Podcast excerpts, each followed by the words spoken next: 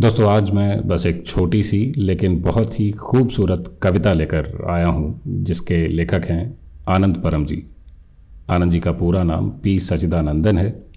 इन्हें बहुत से अवार्ड्स मिले हैं, जिसमें साहित्य अकादमी अवार्ड भी शामिल है।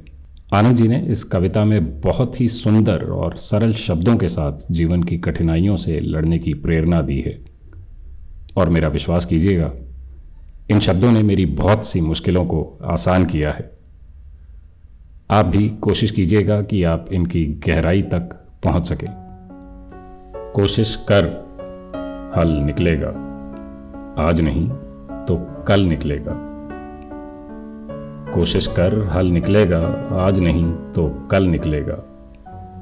अर्जुन के तीर सा सद मरुस्थल से भी जल निकलेगा। मेहनत कर पौधे को पानी दे। मेहनत कर पौधे को पानी दे बंजर ज़मीन से भी फल निकलेगा। ताकत जुटा हिम्मत को आग दे। ताकत जुटा हिम्मत को आग दे, फौलाद का भी बल निकलेगा। ज़िंदा रख दिल में उम्मीदों को। ज़िंदा रख दिल में उम्मीदों को, गरल के समुंदर से भी गंगा जल निकलेगा। कोशिशें जारी रख कुछ कर गुजरने की। कोशिशें जारी रख कुछ कर गुजरने की जो आज है थमा थमा सा चल निकलेगा। जो आज है थमा थमा सा चल निकलेगा। कोशिश कर, हल निकलेगा।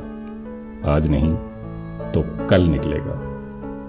तो दोस्तों स्टे ट्यून्ड अगले एपिसोड में और ज़्यादा कंटेंट के साथ वापस आऊँगा। Till then keep listening to Baitul Ghazal खुश रहिए, सलामत रहिए, सेहतमंद रहिए।